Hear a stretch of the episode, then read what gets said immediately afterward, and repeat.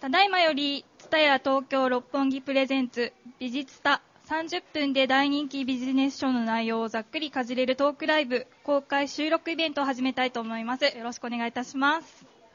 えー、美術タとはですね、ビジネス蔦屋の略なんですけれども、本日が第1回目の開催となります。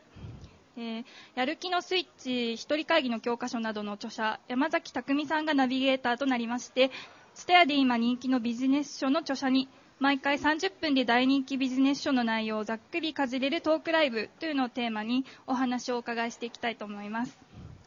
えー、音声収録を行っておりまして、えー、後日山崎匠さんのポッドキャスト「タクラジ」にて、えー、音声配信を行う予定です。えー、忙しいビジネスマンの方はなかなかビジネス書を読む暇がなかったりとか読むきっかけがないという方も多いと思うんですけれどもぜひこのイベントを機に興味を持っていただけたらなということで開催させていただいております。で今後月に一度のペースで開催していく予定ですのでどうぞあの今後もいらしていただければと思います。で今日は2名のゲストをお招きしております、えお一人目が20代でやっておきたいこと著者の川北義則さん、えー、お二人目が書くだけで人生が変わる嫌なことノート、えー、株式会社アスコム編集長の柿内貴文さんです、えー、今どちらもすごくあの蔦屋さんで売れてる書籍になりまして今日はじっくりとその魅力をお伺いしていきたいと思っておりますで、え、イベント後にですね、えサインご希望の方には応じさせていただきますので、ご希望の方は今日この場で書籍を買っていただければと思いますので、よろしくお願いいたします。えー、では、ナビゲーターの山崎匠さん、そして本日お一人目のゲスト、20代でやっておきたいこと、著者の川北義則さんにご登場いただきます。皆様拍手でお迎えください。よろしくお願いします。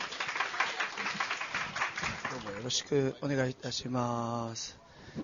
はい。えー、っとですね、今日はこの20代でやっておきたいこと、えー、川北先生に、えー、来ていただいてるんですが、先生、おしゃれですね。何がおしゃれです関係ないです。あの、先ほど、あの、ピンクのマフラーで、もう、すごいダンディーな感じで、おしゃれな方だなと思いながら、あの、ご挨拶させていただいたんですが、えー、今日ちょっとの時間、あの、ぜひよろしくお願いします。よろしく。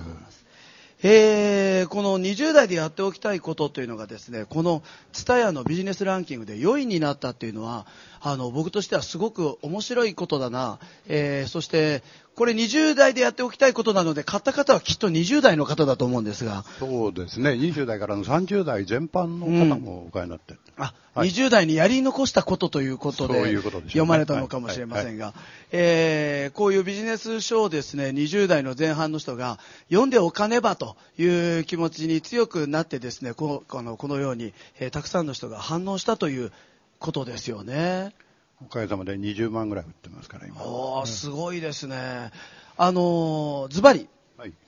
20代に何をやったらいいんでしょうか先生。ああやらなきゃならないこといっぱいありますけどね。あいっぱいあります。はいはい、はい、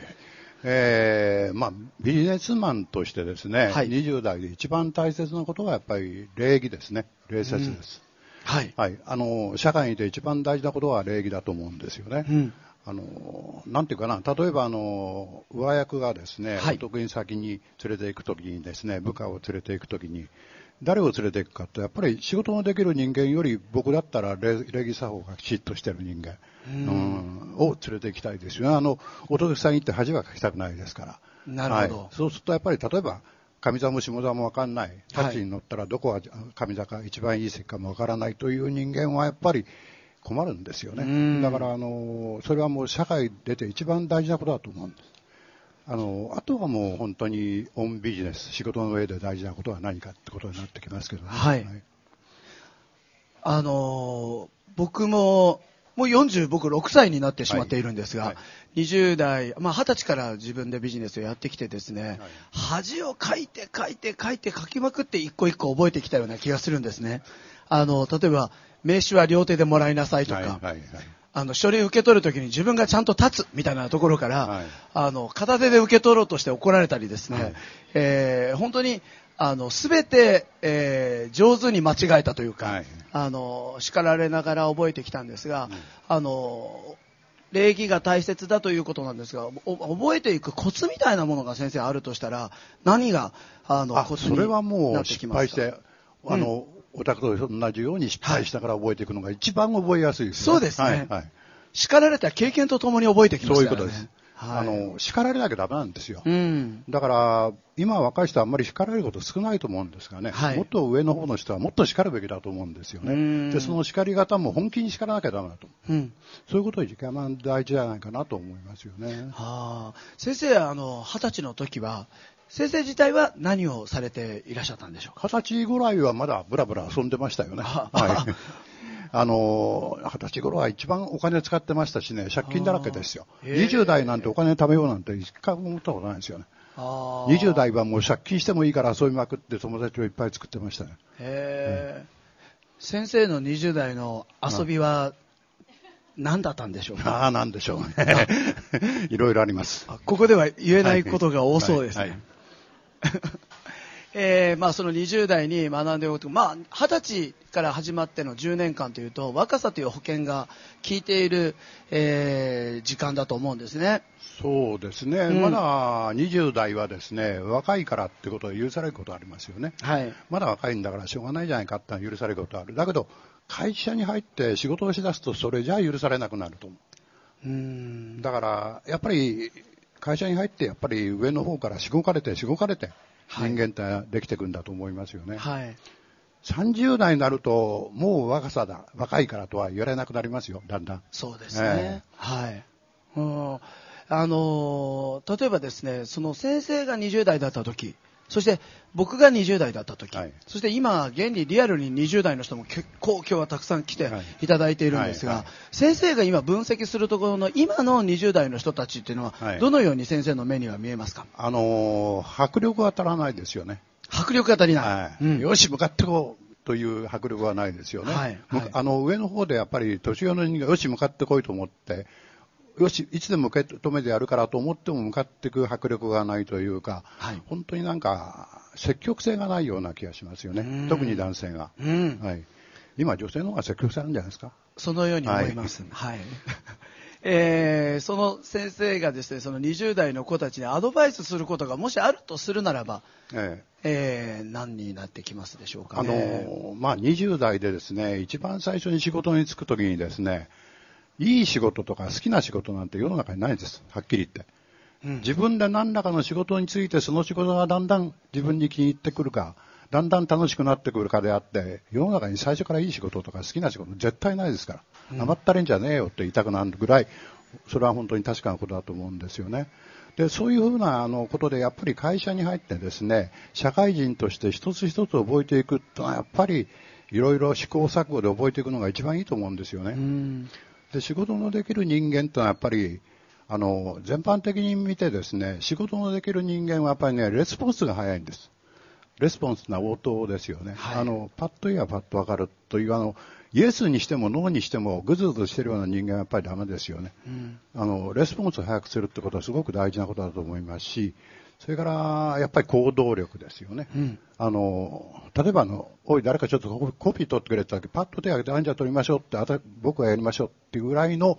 行動力がないと困ると思うしそういうレスポンスの速さ行動力それからなんていうかな、問題意識、自分が今携わってる仕事に対する問題意識というかな、あの、自分だったらこの仕事はこうしたいなという問題意識はやっぱり、えー、例えば口に出さなくても常に持っててもらいたいと思う。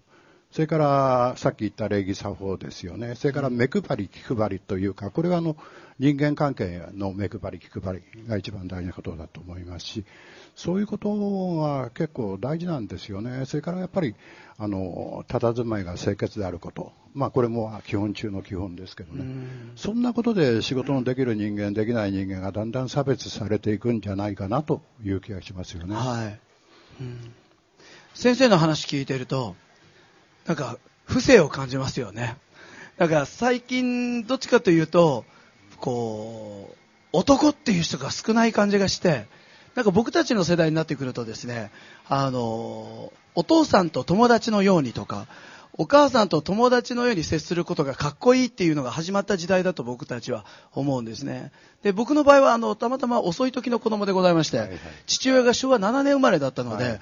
家族、親父とご飯食べるの怖かったですよね。ああそれが我々の時代ですよ。やっぱり、はい、僕はもうどう考えても親子は親子であって、うん、親子は親子で友達でもないと思うんですよね、うんうん、あの親は親で友達を作るべきだと思うし子供は子供で友達は作るべきだし親子友達ってのは僕にはちょっと考えられないですね。うん。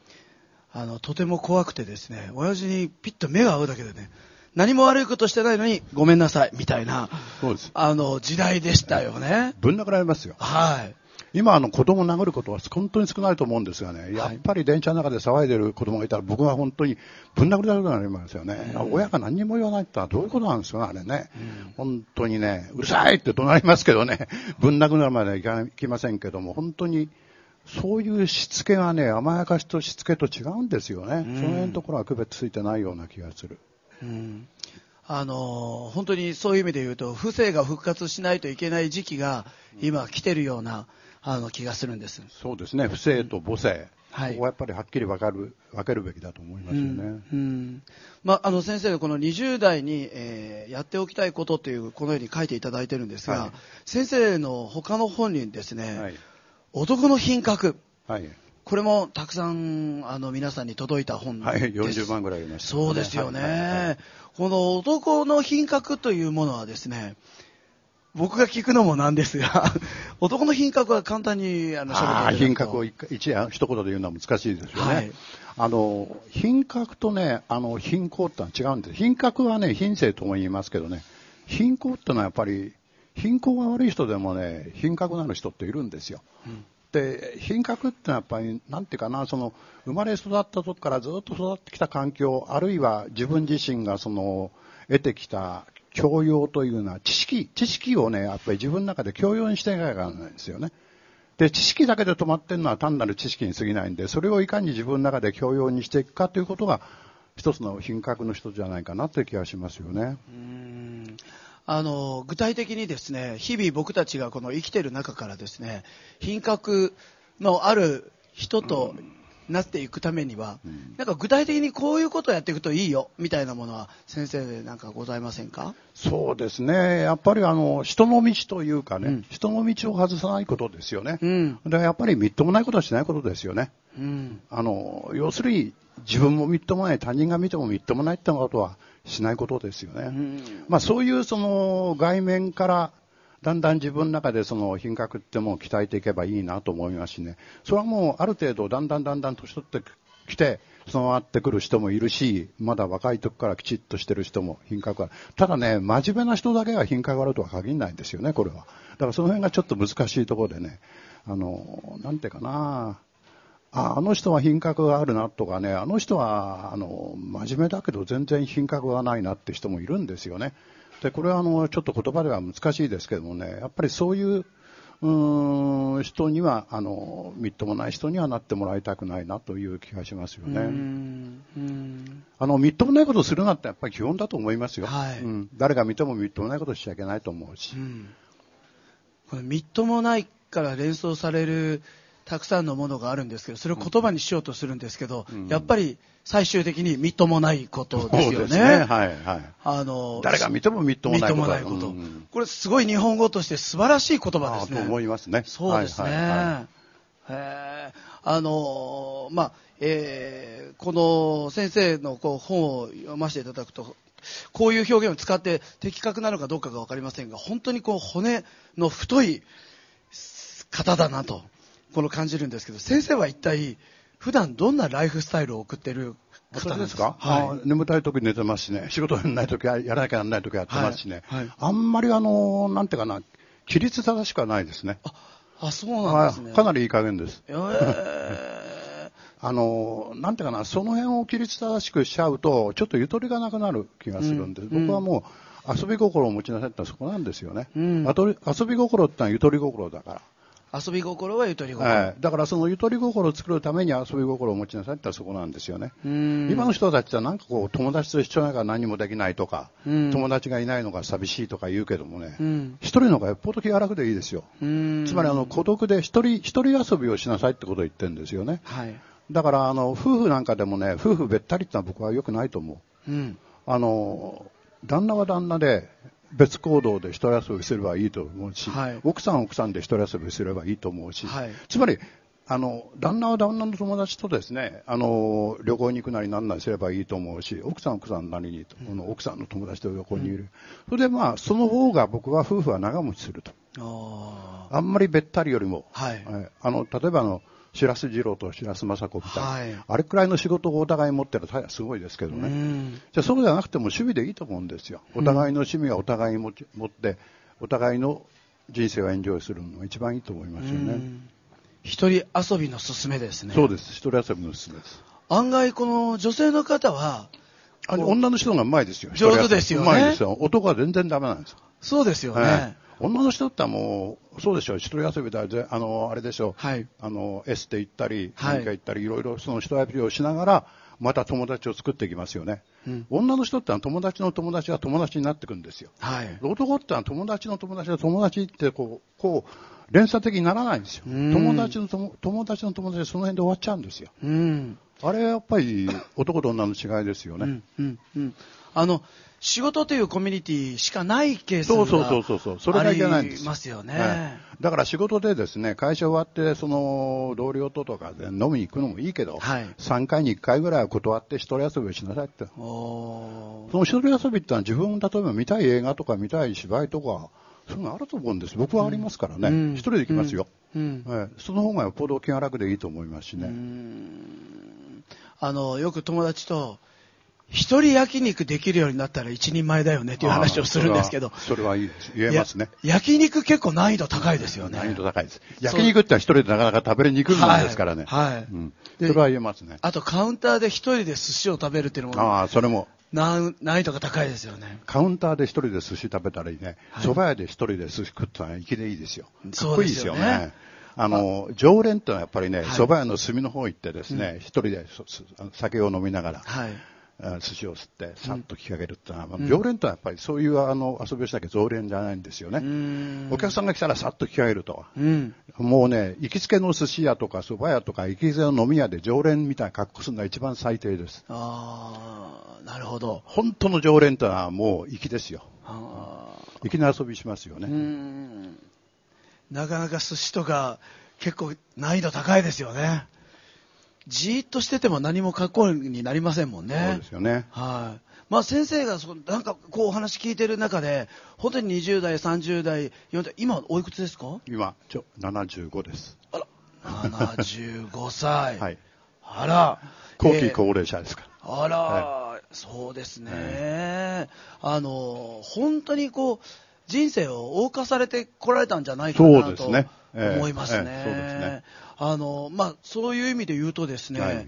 まだ車が珍しい時代もありました。そして、メイドイン USA というだけでみんながこう飛びつく時代もありました。そして日本がこの高度成長期ですごい勢いでですね、もう誇り高かったですよね、気持ちとして。日本がガーッと世界の中で、まあ、あの、まあ、まあ一番いい時代ですよね。どんどんどんどん日本がね、世界の中で、あの、本当に経済大国になりましたからね。うん、一番いい時代。まあ一番楽しい時代でもあったんですよね。はい。ただ、本当にまだ小さい頃ですからね、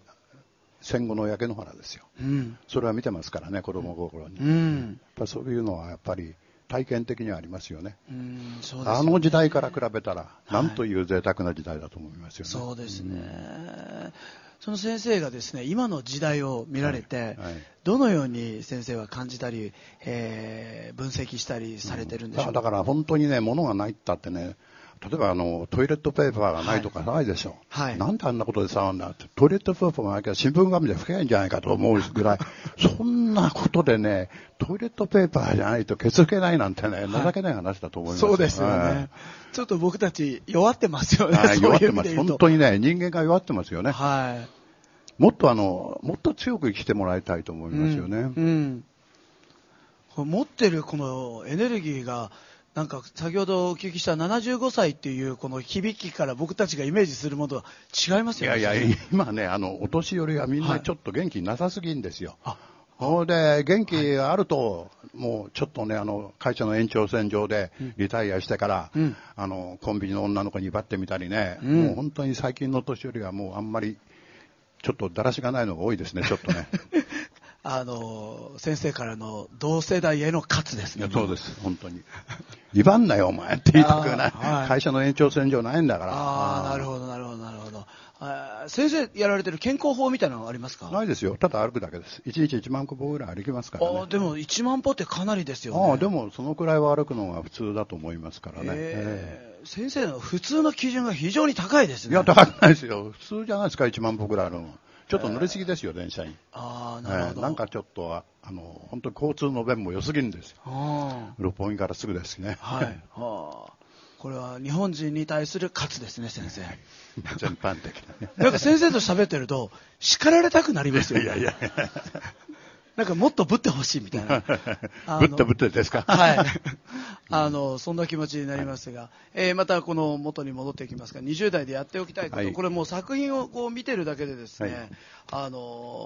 こう、ワクワクしたり、あの背骨がピーンと伸びるような、はい、あのことがございますアフターファイブの付き合い方とかね、えー、自分の意見を聞いてもらいたいときどうする？あとは、えー、上司を絶対バカにしてはいけないという本当にあの言われてみれば当たり前なんですが誰もがなかなか当たり前にできないようなことが数々、はい。やっぱりあの会社入れば人間関係って大事ですからね、うん、人間関係をうまくするっていうのは、やっぱりこう会社の中で揉まれていかなきゃ。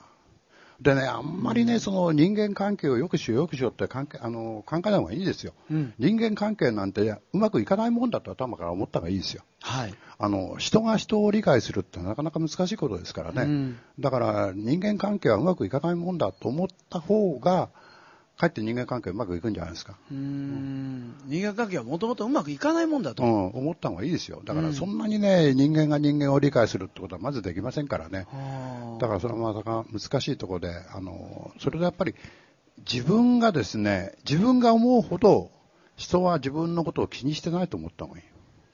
案外そうですよね。あのね、自分はね、思ってる場合に人は気にしてくれると思うんだけど、そんなことないうん、あんたが思うほど人は誰もあんたのことを気にしてないよってぐらい思っといた方が、人間関係うまくいくんじゃないかと。うんうん、あの、あんまり気にしすぎると、本当にうつ病になりますからね。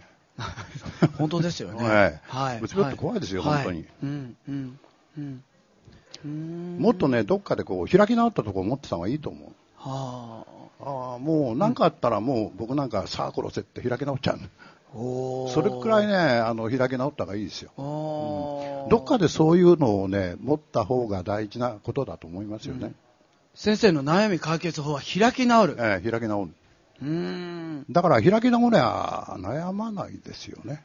うん、うん、で、大体ね、こう、悩むことって夜考えるんです。はい。夜はもう絶対ものを考えないこと。考えた考えたって解決つかないこと、一尺の考えてもしょうがないでしょ。はい。だったらもう行動に起こすしかない。だからもう夜はもう本当に睡眠薬飲んで寝ちゃった方がいいですよ。ね、寝ちゃった方がいい 寝ちゃった方がいいです。シャットダウンですね。シャットダウンです。それで翌日の朝起きてその問題を解決するのは行動で移すしかないでしょ。うんそれで一人で悩むって一番くよくよ悩むって一番バカらしいですよ。男女関係でもそうでしょ。あの人どうしたのかさ、連絡来ないとかね。まあ一人悩んだらしょうがないでしょ。うん、行動に移すべきですよ。絶対に。先生の場合は必ず一つ一つがこう大きく振りかぶられてザッとこういうあの刀が切れる音がしますよね。小さくちょいちょいとかやることはなさそうな感じがするんですが、先生あの文章を書くときはどんな感じで文章を普段は書かれてるんですか？あやっぱりねあの新聞記者やって新聞記者時代もそうですけど、ねはい、やっぱりあの文章を書くときはどどこどこから入ってどういうふうに盛り上げてどこでケツを締めるかっていうような話をですねこう最初にこううろうろしながら考えてるんですよ。うんあの辺うろうろ、その辺うろうろ歩きながらとか、喫茶店行ってぼやっとしながら考えて、はいうんうん、それからコンストラクションを一応作ったら、もうデスクに行って書き始めたら早いです。その通りバーッと書いていっちゃいますから。もう先生出されてる本の冊数って100冊超えてらっしゃいますよね。140冊ぐらい、ね。140冊、うん、へえ、そうなんですね。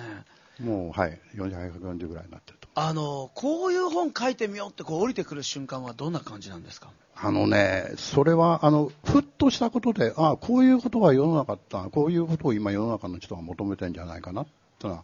ことはふ、ふっとした瞬間に出てくる時あります。やってくるわけです、ね、出てくる時ありますよね。あの、例えば新聞なんか読んでてもちょっとしたことが、あこれが今世の中なんだなっていうのが分かることがありますよね。うんうん、なんとなく今度の震災でも、なんかやっぱりちょっと人の心が変わってきたんじゃないかなって気がしますよね。はい、えー、今回震災の前と、うん、後、うん、本当に自分自身も大きく価値観が変わったなって感じます、ね、あのあれですよね。あの人の心が熱くなってきたのはいいことだと思いますよね。うん、うん。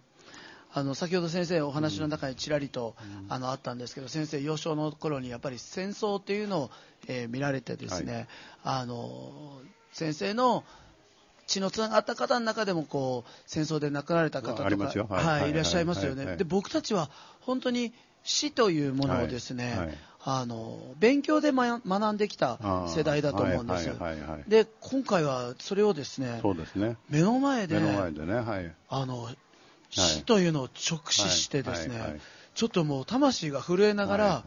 あの僕の未来にも確実にあるな、はいはい、そして横を見るとみんなの目が、うん、みんなも同じことを感じてて、ね、っていう意味で言うと、うん、あの逆にこう考えるとですね、うんあの今、東北の10代の子たちとか、うん、たくさん身寄りの方、亡くされている方いらっしゃると思いますけど、うん、彼らが本当の意味で日本を変えていく人たちになっていくんじゃないかなって、そう思いますよね。感じるんです、えー、はい、あの今の子供たちが僕、これからの日本を背負っていくような気がしますよ。はい、あの今の次の次の世代に僕はすごい期待してますね。あえー、はい、この間もなんかちょっと新聞記事出たんですけどね、あの買いだめでお母さんがトイレットペーパー2つ買ったら、あの一つで足りるんじゃないって一つ返しレジ返しに行った小学生がいたとかね、はい、そういうあの今の小学生ってすごい、すごいですよ、うん、と思いますよ、うん。うん、だからその辺の年代がこれからの日本を背負っていくんじゃないかな。あのすごすごいいい日本の国になるんじゃないかなと思いますよね。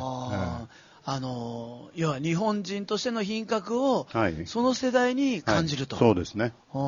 の行動からものの考えあの行動力は小学校の方がありますね。うん、えー、うん。あのこの間もちょっとそれも中出たんですけどね。小学生があのお腹の大きい妊婦が目の前に立って結構電車が混んでて、はい、で電車が混んでちょうど乗り換えの駅の時にあの駅が席が空いたんで、その小学生がランドセルをずっと行ってそこの空いてる席置いて、うん、そのわざわざあの妊婦の人呼びに来てここを取りましたから座ってください。こんなこと今の若い人やんないですよ。そうですね。小学生がそれをやるってやっぱりすごいなと思うしまあ、その小学生はその時みんなに注目を浴びたんでちょっと照れくさそうにあって他の 駅で別の車両に乗っちゃったってでもねその辺すごくいいなって話ですよね。そういう話がやっぱり小さい子供たちから出てくるってのは素晴らしいことだと思いますよ。うん。また日本人の美しさ復活みたいな時代がやってくるんじゃないかという、はいはい、思いますね。日本の良さっていっぱいありますからね、はい、日本人の良さって今回のあれでもよく分かったと思いますけどね、はい、本当に素晴らしいですよ、うん、それあの海外行くと本当に日本っていい国だなと思いますよね。うん感じますね、はい、本当にそう思いますよね。うん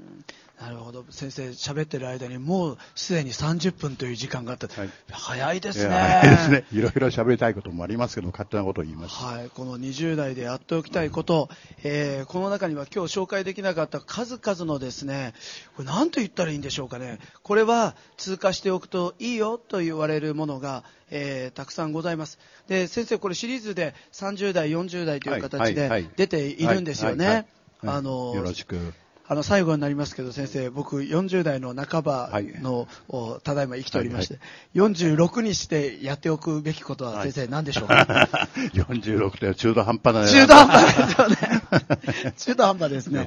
はいな何が必要でしょうかいやあのいや40 40代って一番あの男として一番いいとこですよあそうなんです、ね、一番が延畜期でしょ、はい、もう50代になるとねやっぱりちょっとね、うん、定年ってこと頭にありましたねなんかしてねやっぱり60過ぎのことがちょっと50代になると出てくるんですよね。はい。だから40代は今もう本当に今やれることをどんどんやった方がいいと思いますよ。円熟期でしょ。はい。40代は一番。はい男の盛りでしょ。男の盛り？真っ盛りです。ね あ、そうなんですねね。思いついたり感じたことをどんどん行動に移していけるということですね。もう絶対その方がいいと思いますよね。はいということで、先生、えー、どうもありがとうございました。ありがとうございました。えー、それでは盛大な拍手をどうぞ。どうもありがとうございました。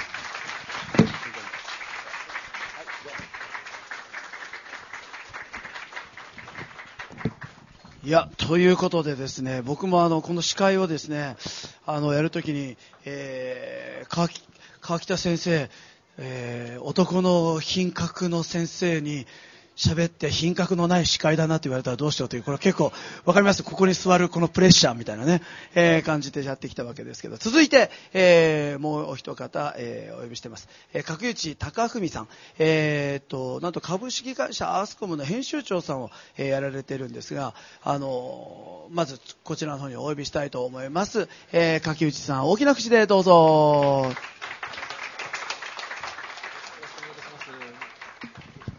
よろしくお願いします。えー、これもすごい今大人気の本になっているのが、とにもかくにも嫌なことを書き出そうという、えー、テーマで、書くだけで、えー、人生が変わる嫌なことノート。あの、夢を書きましょうというのがあったりですね、えー、悩みを書き出そうというのがあったりするわけですけど、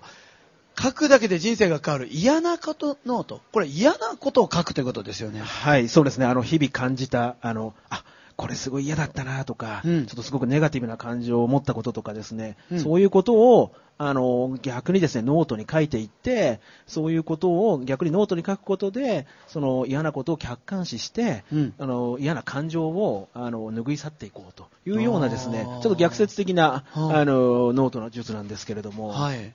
まあ、通常だと嫌なことがあると居酒屋でですね、友達にちょっと聞いてくれるっていうことで、ノートじゃなくて友達の顔に書いてるケースが、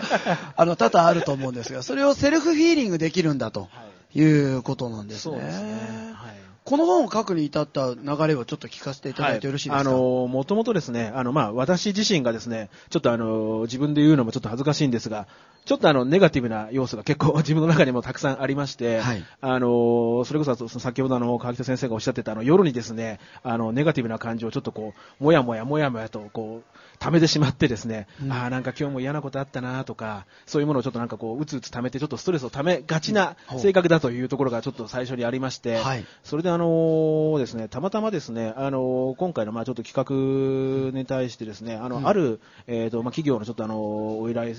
方なんですけれども、方からですね、あの実はその、その方がですね、大学生の頃にですね、あの、ラーメン屋さんでアルバイトをしてたそうなんですけれども、うんうん、その時にですね、あの、ラーメン屋さんのですね、ご主人が、その方にですね、あの、今後人生において、大切な成功哲学を一つ教えてあげると。はい。で、それは何かというとですね、うん、人からされて嫌なことを、お前はするなと。あの、それこそが最大の成功哲学だというようなですね、そういうお話を大学の頃に、あの、伺ってですね、そのことも何十年もずっとその方が、こう、心の中にこう、入れてですね、うん、あの、そのことをすごい大切にされてきたっていう話を伺ったんですね。うん、で、あの、実はですね、その、まあ、いろんなビジネス書に、あの、やはりその、こういうことをやった方がいいとか、うん、もっとこういうふうにやった方がいいみたいなことっていうノウハウっていうのは、まあ、あのいろんな本にたくさん書かれてますけれども、はい、あのちょっとやっぱり弱いタイプの人間というのはですね、うん、最初はやってみようかなっていうふうに思うんですけれども、うん、すぐにちょっとやっぱり挫折しちゃったりとかして、うん、余計やっぱり俺はダメな人間なんだとか、ああ、俺ってやっぱダメできないよねとかっていうふうに、こう挫折経験ばっかりがどんどんどんどんこう積み重なっていっちゃうケースがあると。はい、でもあの、人に嫌なことをしないっていうのはですね、すごくあの、ハードルの低いあの、ことなんじゃないかなということにですね、あの、その時にちょっと気づきまして、で、私自身もやはりそういうふうな、ちょっとネガティブな感情を持ったりすることもあるので、じゃあ、そうか、人に嫌なことをしないようにするという切り口をベースにして、企画を立てたら面白いんじゃないかなと。そういうところからスタートした企画です。そういうところが来てるんですね。あのー、案外人に嫌なことをされると、嫌だなと思いながら、違う人に同じことやってる自分に気づくことないですか？あの、僕、子供をですね、いじめるんですけど、同じやり方で返されるとめっちゃ腹が立つんですね。学習してるみたいなね、あの、思うことあるんですけど、知らない間にこう、深層意識が覚えちゃうことってありますよね。でねでもそれをちゃんとストッパーかけて、人にやられて嫌なことは人にしない。これは、ある意味で言うとですね、すぐにできることですが、心がけとかないと忘れちゃうことでもあるんじゃないかなと。はいえー、思ったりしますね。そうですね。あのー、本当にあのー、いつもそういうふうなことをそのために忘れないためにも、うん、やはりその日々ノートに書いていくっていうことが大切かなというふうに思ってまして、それであの、嫌なことノートというのを書きましょうというのを、この本ではあの、提唱させていただいているんですね。そのノートには日々受けた嫌なことの、こう、書かれてるわけですね。そうですね。あの、私自身もですね、あの、嫌なことノートをつけているんですけれども、とてもあの、人には絶対に見させられないというか、そそうですねえー、特にちょっと会社では絶対見させられないですね。あの、なのであの、会社に持っていかないようにしてます。あなるほど。はい、ある意味の、こう、デスノートみたいなものですよね。あの、そこだけ読むとそうなんですけれども、あの、ただまあそれを、あの、自分の中で客観視して、あ、実は思ったほど嫌なことじゃないなとか、あの、あ、そうかそうか、こういうふうに逆に僕がこういうふうに対応しちゃったから、うん、相手もこういうふうに対応しちゃってるところもあるかもしれないから、僕がちょっとこういうふうに変えれば、うん、その嫌なことっていうことももう起きないようになるんじゃないかなとか、うん、たくさんですね、そこのノートから気づかされることがたくさんありまして。なるほど。あのそういうところがあの嫌なことノートはとってもいいところかなというふうに思うんですけれども。なんかこう机の上に置いてあるだけですごい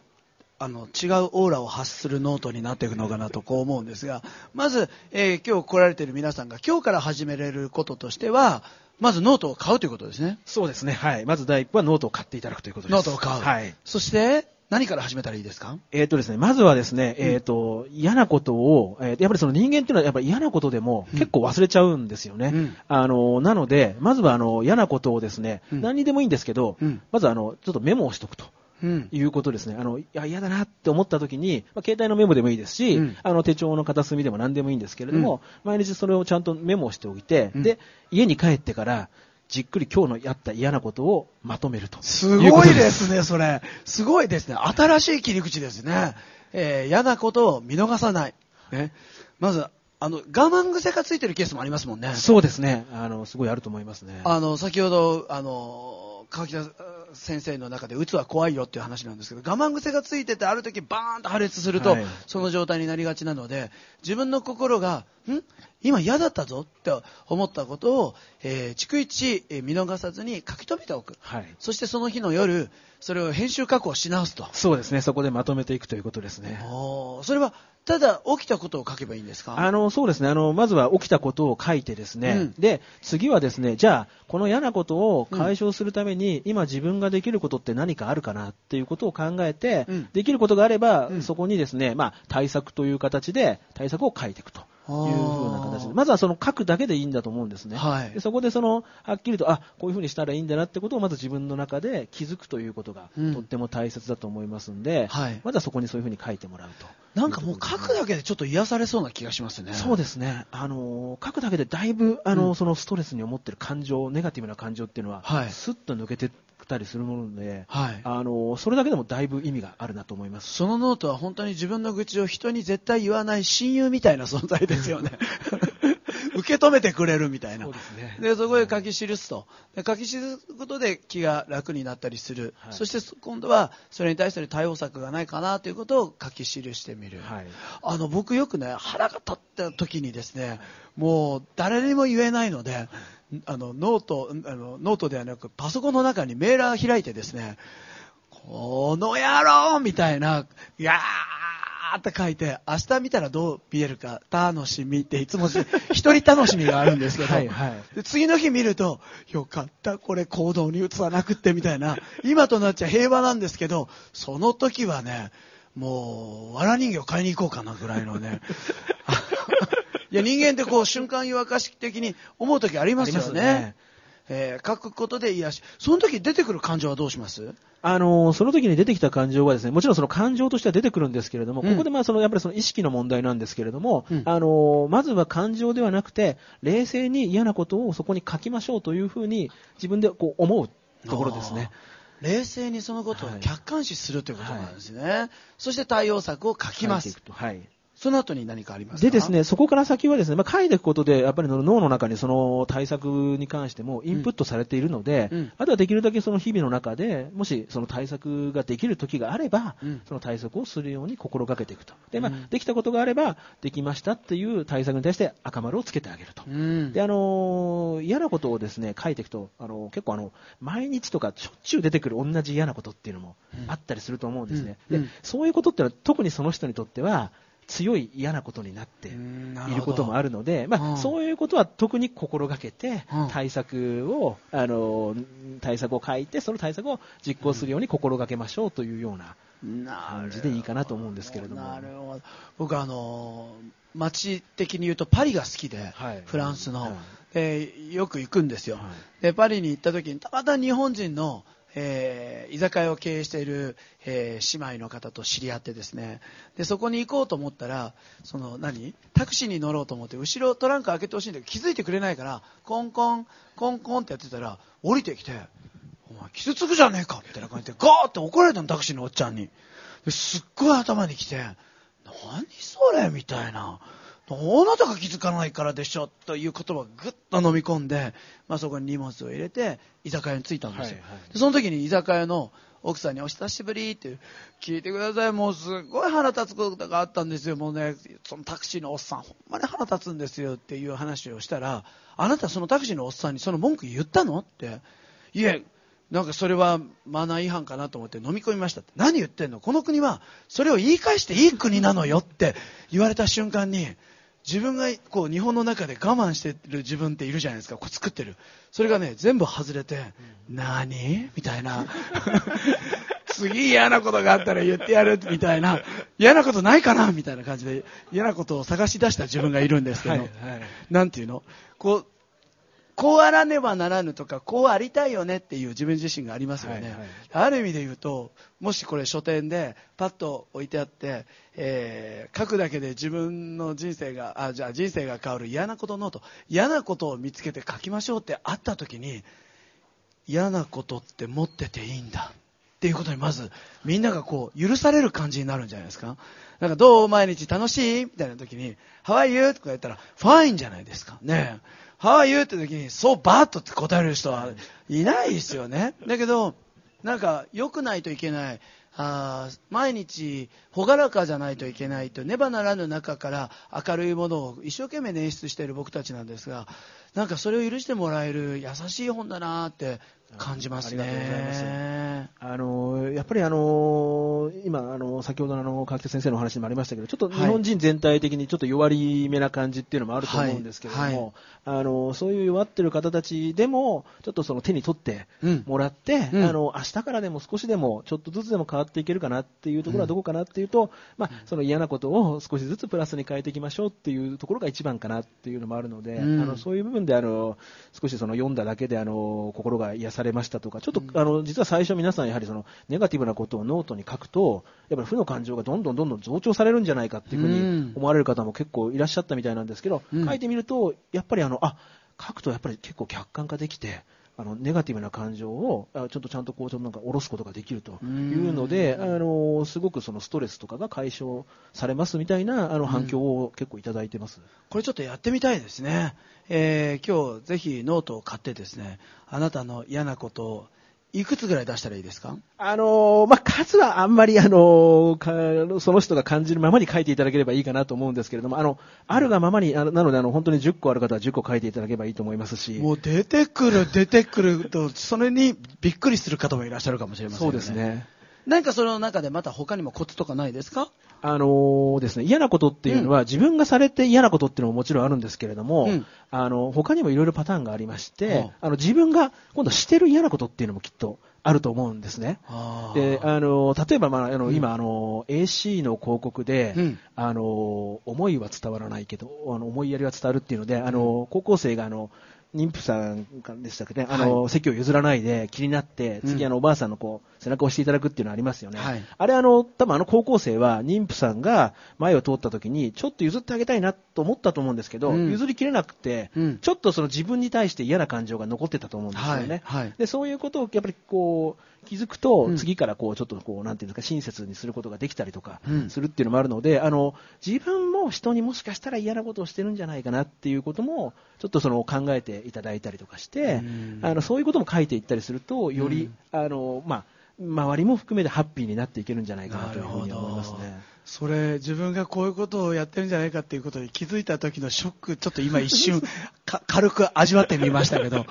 あそういうことですね。それをもリリースすることができるんですよ。はい、おね、あのー、あの、ある会社の社長さんのお話ではですね、うんうん、あのー、なんかあの、その方は、やはりその社長さんになると、なかなかその、自分に対して文句を言ってくる人っていうのが、だんだんやっぱりこの会社の中でもいなくなってくるというのもあるので、あえて従業員に、俺の嫌なことを書けと。それも正直に書けと。いうふうにですね。その上司嫌ですね。そうですよ。それが嫌みたいな感じです、ね、結構その、あの、多分ドキドキで書かれてるんだと思うんですけども、はい。で、その書かれた中で、皆さんからたくさん出てきた嫌なことっていうのを全部まとめて、いつもその方はなんか手帳にですね、入れて、自分を戒めるために、あのこう、持ってるっていうような、あの、記事を読んだことがありまして、その会社は今も、その、あれですね、あの、すごい急成長している会社ですけれども。すごいですね。これ、逆クレドみたいな感じですね。そうですね。かなりあの、うん、精神的にちょっとそこまでいくとちょっとタフじゃないとなかなかできないかもしれませんけれども。はい、極上の M だと思います。あの、このようにお話を伺っている柿内さんなんですが、えー、株式会社アスコの編集長さん。はい。あのやっぱりあれじゃないですか、学生の時から小学生との時とか振動って呼ばれてたんじゃないですか？全然呼ばれてないですね。だってなんかこう見た感じが、ええ頭がいい人っていう感じがします、ね、あのですね、頭をよく見せるなりだけはちょっと得意になりましたけれども、あの、中身は多分ついていけてないと思うんですけれども。編集長さんだから、やっぱり文系ですよね。文系です。はい。ねあの、どんな感じだったんですか？小学生の時とか。あのー、ですね、まあ、あの、ちょっとあのー、実はまあ、私の場合、あの、親もあの編集者だったりとかしたものですから、比較的あの小さい時からあの、まあ、あの父親が作ってた本とか、そういうものにいつもこう囲まれて、うん、あの生活をしてたので、はい、比較的なんか自然にこう本はよく読む習慣がついてたというかですね、うん、なんかやっぱ本がないとなんかこう気持ち悪いなみたいな感じでは来てましたけれども、はい、でもあのー、僕もあのちょうどあのー山崎さんもうちょっと下なんですけど、あの、はい、バブル時代とかをですね、学生時代を過ごしてましたので、はいうん、まあ、あの、本当にあの、かなりあの、そのあたりは軽く、あの、生きてきてますんで、あのはい、決してあの、振動とかそんなことは全然ないですね。おいくつですか？今42です。若いですね。いやいやいや、あの、なんか中身が伴ってないのか、ちょっと。へあの本を読むような習慣ができるかどうかっていうのは僕は環境だと思っててですね、はい、僕自身は全く親が本を読まない人たちだったんです。で、ね、本を読まない人だったんです、僕は。それがですね、えっ、ー、と、15歳から家を出てですね、下宿をするようになって、はいはい、で、ある下宿に僕がポコンと入ったところから、あの、僕が第一人目で、第一人目という表現は変ですね。一人目で、おばさんが味を占めてですね、私は下宿をやるわってことなじゃあ僕に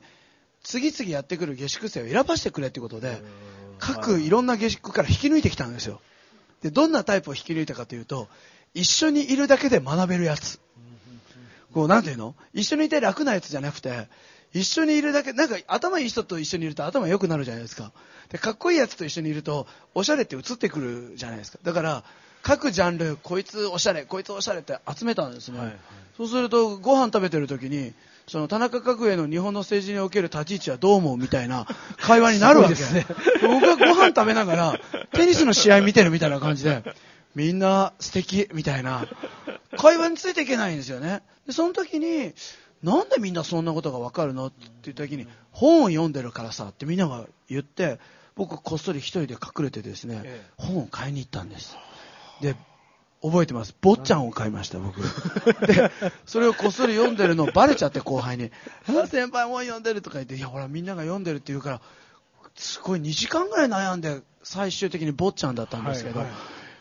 先輩もうちょっと読みやすい本から読んだ方がいいですよ、つって連れてってもらってですね、本屋さんに行くと、これも面白い、これ、この辺も面白いですよ、この辺も、つって、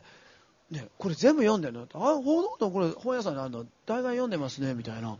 もうそいつなんか前の日までクッキー焼いてて京都大学ストレートで通っていくみたいな子だったんですけど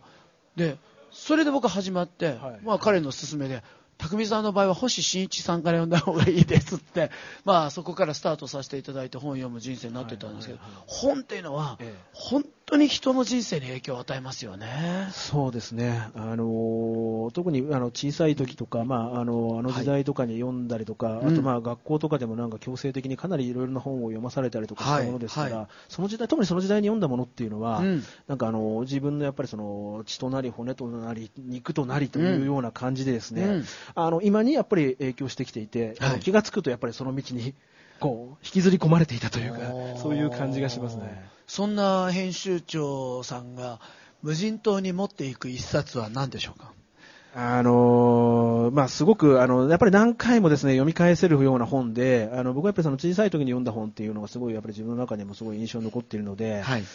ぱ読んでいくとすると、例えばあの、ベタかもしれませんけど、ロビンソン・クルーソーとかですね、はい、ああいうような本が、一番こう、あの、そこからサバイバルも学べるし、あの、何回読み返しても学ぶものがあるというような本で、ああいう本、あの本なんかは僕は持っていきたいなと思いますけれどもね。本当に本を読んでた少年なんですね。僕も15少年漂流記、何度も読みましたね、面白くて。ね、あの、活字から始まって、ぶわーって中に世界が広がっていく瞬間、はいはい、たまらないですよね。よねね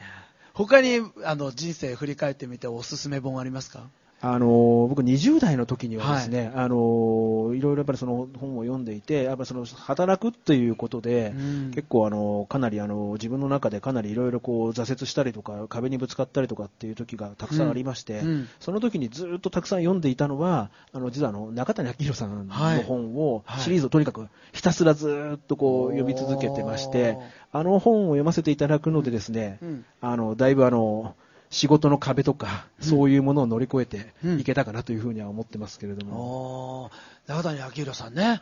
僕はあの、ボーリングの師匠です。あ、そうなんですね。中谷さん、ボーリングうまいんですよ。えー、僕もあの、4つ目に買ったマイボールが非常に今炸裂しておりますけどね。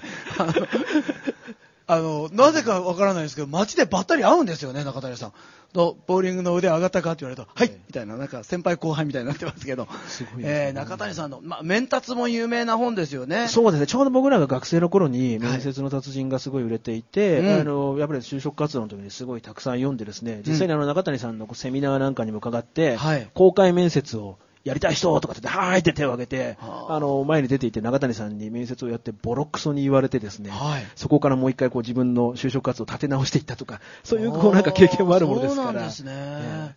中谷さんはすごい面白くて、僕、トークライブをこう収録させていただくんですけど、はい、あの、おう、たくちゃん、こうだね、ああだね、ああだね、つって、こう、あの、なんかスタジオ入るじゃないですか。で、ずっと喋ってるんですよ。ああだね、こうだね、ああだね、こうだねって。じゃあ、中谷さん行きますよ、ん？とか言って、それではどうぞ。えー、中谷さんどうもありがとうってそれ喋るじゃないですか、はい、今日はどうもありがとうございました、はい、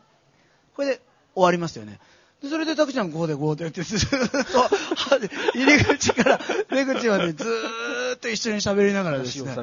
お、お、行くんですよ。すごいインパクトあってですね。だセミナーなんかも、それでは中谷さんです、どうぞって始まらないんです。中谷さんもうすぐ出ちゃって、ステージに。今日はどこから来てるのとか言って、もう、もう始まっちゃってるんですよ。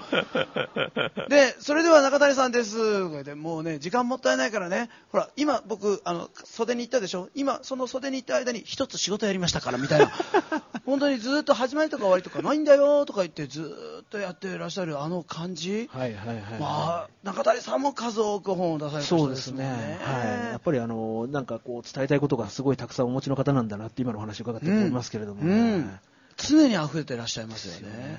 本を書かれるっていうのは、はい、あの何回目の今回は出来事だったんですか？あの僕自身はこの本は書いてるというよりもですね、うん、あの編集としてたあの携わらせていただいているんですけれども、うん。うん、あの実際にはあの原稿を書くというよりは、あのいただいた原稿を、あのまあ、編集させていただいて皆さんに届けるまでを作らせていただいているというような感じのところがほとんどの仕事になるんですけれども。アイデアが溢れ続けていく秘訣って何でしょう？あのやっぱりあの常にですね、うん、あのまあ、さっきのその嫌なこともそうなんですけれども、うん、なんかこう感じたものっていうのをいつもこう歩きながら何かこういつもこう感じるようにしているというか、うん、気づくことをいつも心がけているというかですね。でそれをもうしょっちゅうメモしてあの、何でも思いついたら、あの、メモメモメモメモしてるので、あの、よくあの、妻と一緒にレストランとか行くとですね、あの、あなたと一緒にレストラン行くのは嫌だと。うん、このレストランはもっとここをこうした方がいいとか、ここのサービスはこうだとか、ああだとか、もううるさいからもうそんなことばっかりで美味しく食べられないから、うん、少し静かにしろって言われるぐらいなんか、こう、ちょっと気になるというか、いろんなことにこう気づくというかですね、そういうところが、でもそういうところからなんか新しい企画が生まれてきたりとかっていう風にはなってますかね。オンになりっぱなしなんですね。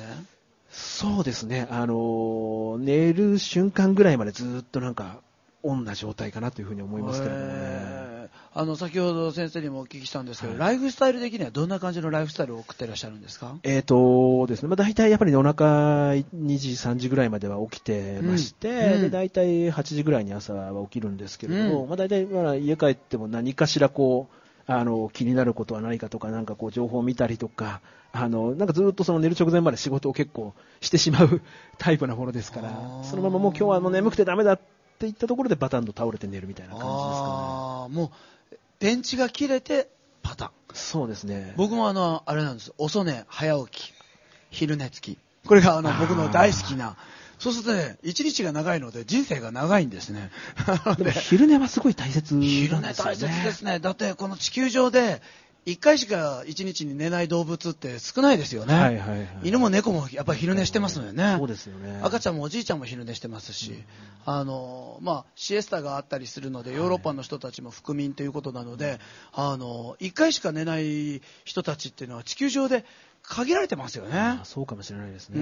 うんその中の一つの人種が日本人ですからね。なかなか珍しい。図鑑で言うと、あの、他の人たちとは違うページに載っている、あの、僕たちなんですが、はい、僕も今日10分だけですけど、お昼寝しましたけど、えー、もういきなり元気になっちゃうんですよね。ちょっと寝るだけでも全然違いますよね。あの、電車の中とかでもちょっとだけでも寝てるだけでも全然変わりますしね。うんうん、あのそういう意味では日本人はあの電車の中とかでもしかするとシエスタ取ってるのかもしれませんけれども。電車の中のシエスタね。えー小説のタイトルみたいですね。あもう実際だけどヨーロッパなんか行くとですね、えー、朝出勤する渋滞と昼お昼ご飯を食べに帰る家に食べに帰る渋滞がありますもんね。まあ、そんなことを考えるとですね日本というのは GDP 世界ナンバー3、はい。ものすごい立派な国ですが幸せというところに直結するためには何かがあの一人一人工夫があの必要なんじゃないかと思ったりしますが、はいえー、幸せというテーマで喋っていただくと、え。えー、何をして、えー、自分の幸せとされていらっしゃいますか、あのー、そうですね、まあ、ちょっとまたこれさっきの本の話とちょっと結びついてしまうんですけれども、はい、あのもちろんそのすごくポジティブなこととか楽しいことがあって幸せってていう部分ももちろん人にはたくさんあると思うんですけれども、あのー嫌なことがないっていうのは、とっても僕は幸せな状況だなっていうふうに思ってまして、うん、やっぱりあの、うん、嫌なことがストレスになり、で、大体その病気の原因っていうのは大抵そのストレスが原因だったりするっていうのもある。うん、人間の体っていうのはその、ストレスに対してとっても弱くできてると思うんですね。はい。で、やっぱりそのストレスがない状態で、あの、嫌なことがない状態っていうのは、実はそのなかなかそので普通にこう、過ごせてるっていうのは、実はそれはすごく本当は幸せな状態なんじゃないかなと。あの、うん、マイナスになった時に多分気づく幸せなのかもしれないんですけれども、うん、あの、何かプラスのものがあるんじゃなくて、あの、ちゃんと普通に過ごせてる幸せっていうのは、うん、結構大切な幸せかなっていうふうには思ってはいるんですけれども。なるほど。僕あの、夢ありますかってお聞きした時に、夢とかないんですって言われる方には、あの、嫌なことは何ですかって、はい、もし辞めることができるなら手放せるなと思うことは何ですかって、あ、満員電車嫌でした、そういえば。とあ何々が嫌でしたってその反対側に実は夢ってあるんですよね。嫌なことからのリリース、はい、あの解放がもしかすると、えー、心が一番喜ぶ夢の叶え方なのかもしれませんよね。ね。あの今回あのこういう形であの初めてお会いしたんですが、はい、僕あのアスコムの方から本出させていただいてまして、うちも持ってきましたけども、あの、3月下旬にですね、あの、山崎さんの方も出させていただいてまして、本当は今日こっちの話の方が、あの、またもっと盛り上がるかなっていうのもあったんですけど、またこちらの方はまたこちらの方でまたぜひ機会があるので、お願いします。いや、もう、もう30分経ったんです。早くないですか？何なんですかねあの学校の授業は。何度時計見ても5分しか進まないんですけど、こうやって面白い人の話を聞いてる間にもうすごいスピードであの時間が過ぎていきましたが、あの今、えー、震災前と震災後大きく人のの考え方が変わり、ある意味、この気づきがですね、えー日本をリードするだけではなく世界をリードしていくようなあの流れになっていくんじゃないかという言葉までいろんなところから聞くわけですが、はいはい、あのそのことについてどのように思われてますか？そうですね。あのやっぱり僕ら日本人としてそれこそ先ほどの話ないですけどあの普通だったことが実はその世界から見るととっても素晴らしいことだったとか、はい、あのあれ？日本人ってすごいねって。あの普通に生活してると分かんなかったことが逆に今回のことでですねたくさん気づかされたことがあって、はい、改めてやはりその日本人の持ってるその潜在的なパワーとか、うん、日常の中でのその礼節だったりとか、とってもそういうことに気づけたっていうことはですね、うん、あのもちろんその震災自体はすごくあの不幸なことではあるんですけれども、はい、なんかそこから何かちょっと新しいものを築けたっていうところは今後の日本人にとってはですね、うん、あのまあ、確実にやっぱりその次のステップにまた上がっていけるプラスになる部分じゃないかなというふうには思いますね。はい、えー、本当に時間経つのおはようございまして、でもあのこれ今日あの一貫して何か流れている一つのテーマがですね日本人のえー、これから生き様みたいなものがですね、はい、えー、感じる、えー、時間だったんじゃないかなと、はい、えー、思います。柿内隆文さん、えー、今日お時間どうもありがとうございました。どうもありがとうございました。どうもありがとうございました。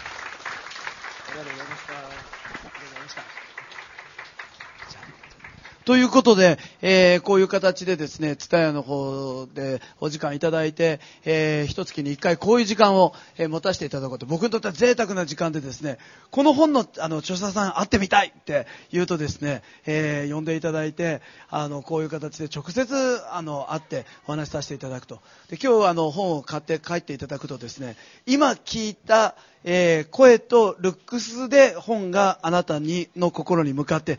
語りかけてくれるというこのバーチャルな感じすごい贅沢ですよね、えー、今日はこういう形でサンクチャリ出版主催でやってやらせていただいてるんですけど今日サンクサンクチャリ出版の社長さんの鶴巻さんも来られてるんでちょっとお呼びしましょうか。大きな口でどうぞ。はい。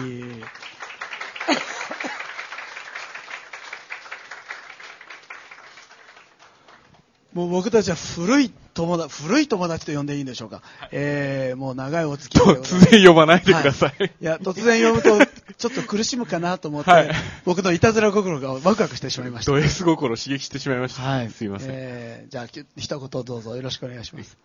サンクチャリ出版代表の鶴巻と申します。えー、こんばんは。えー、本当に突然呼ばれたので、特に喋ることはないんですけれども、あのー、